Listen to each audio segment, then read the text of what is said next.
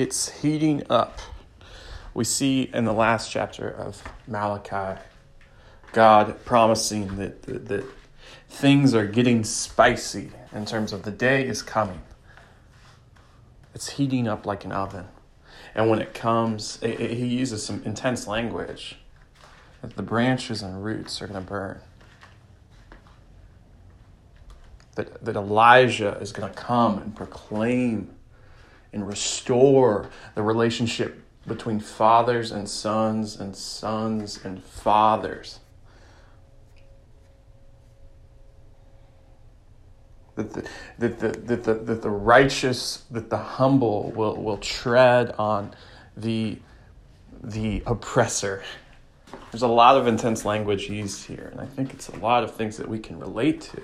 And I think if you take a look at this last message and then compare it to the life, death, and resurrection of Jesus, there's some interesting, par- I mean, uh, obviously there's parallels because that's what God is talking about. The day is coming where righteousness and justice will will meet, where love and justice will meet and cross. We see that in the life of Christ. It doesn't look how most people think it will look. It's this already not yet concept where or where the when Christ came down, he brought justice, he brought peace, he brought healing. But at the same time, he didn't bring full restoration yet. He didn't reign and rule with an iron fist. Rather, he created a way and created uh, almost a another chapter for folks to be a part of God's kingdom and God's family.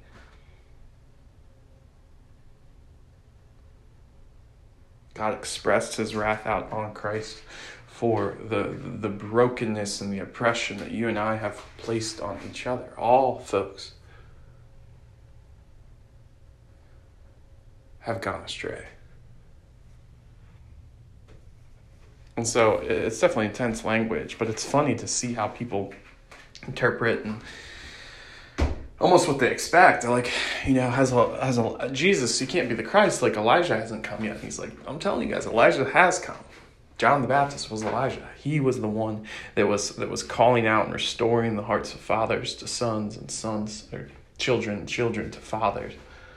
And that's what John the Baptist did. He came out talking and speaking in this type of language, saying, you know, the axe is at the root of the tree. Repent. Let go of your own righteousness, your own sin, and grasp onto Him.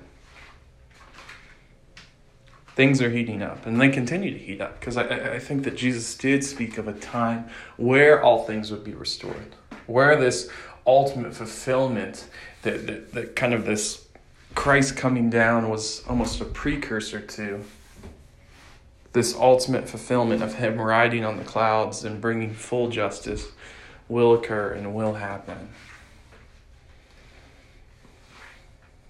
But it, I mean, we should be very thankful that it didn't happen then. But it didn't happen 2,000 years ago because if it did, it would have been like uh, the Noah game, right? Like, how many righteous people are here? Well, no, like none very few righteous people exist and everybody else is screwed, but instead God chooses to tell and, and provide the, the most amazing world changing climax that anyone had ever seen, the most brilliant plot climax of all time, that, that God Himself would take the place of man, that He would take the punishment, that He would sacrifice out of love. And in that, God brings and restores and pulls back folks to Himself in his patience, in his love, he hasn't struck down and kind of ended the game. He's let the game go into overtime, which is really interesting. Not that the game isn't won, but I think he, he, he wants to allow more time out of his patience for folks to enter into his family. There's already not yet. And I think we see it with the church, that the church has grown and it's being sanctified. I mean, it's definitely the message itself has gotten so far around the world. No, I mean, there's different theories on. I think it's called eschatology, the end of the world, what's going to happen. But what we do know that's going to happen is there's going to be a new earth, and it's going to feel and look and be very similar to this earth. It's going to be physical. We're going to eat. Jesus has a resurrected body. In the same sense, we'll have a resurrected earth. All creation will be restored, not just you and I, but all creation. There's a great book by Randy Alcorn called Heaven, which is about the new earth.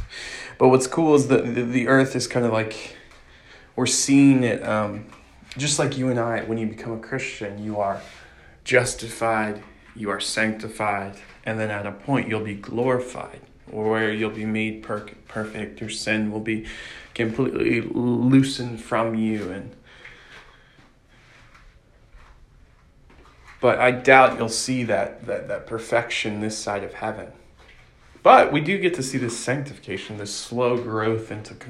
Uh, we're conformed into the Son. We're conformed into who God is, and I think we see the same with the church and even with the earth we've, we've, we've seen things slowly get better poverty start to diminish hunger start to diminish we started to heal some of the things that are happening on the earth however i don't think we'll see um,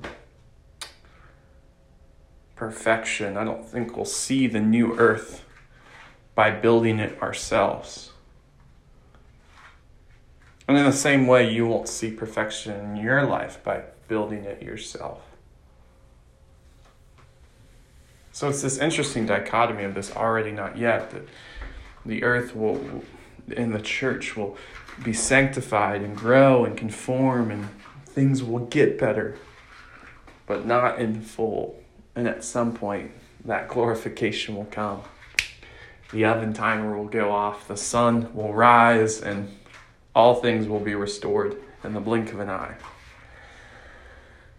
And I think for you and I, that moment is death. I don't know what it is for the earth. Maybe it's death too. Because what follows death but resurrection? Very interesting thing. I don't know. I'm just spitballing here. But, anyways, um,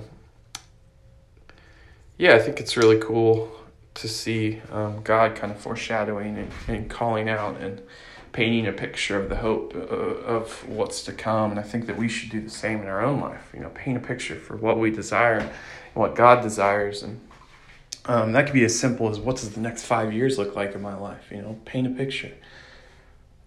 Press into who God is and ask Him, you know, what do, what do you want the next five years of my life to look like? Or it could be the future, like the future future. What do I want, what do I want my grandkids to say about me when I have my funeral? you know and then uh, as we start to paint that picture then it allows us to live in the moment live in the day set your eyes on things above then live for the day seek first his kingdom and his righteousness and then kind of step that out in your in your in your in your words and in your actions aim high and then progress towards that i think it's brilliant i think jesus really modeled that and said that. He knew his purpose, he knew what he wanted. And then he walked it day to day and he was patient with it in the same way the Father knows what he wants. He has his purpose out of love, um, out, of, out of deep love and care for his people. But he's willing to play the long game and take it day to day. So, something to think about for your own life. Hope you guys are well. Love you. Later.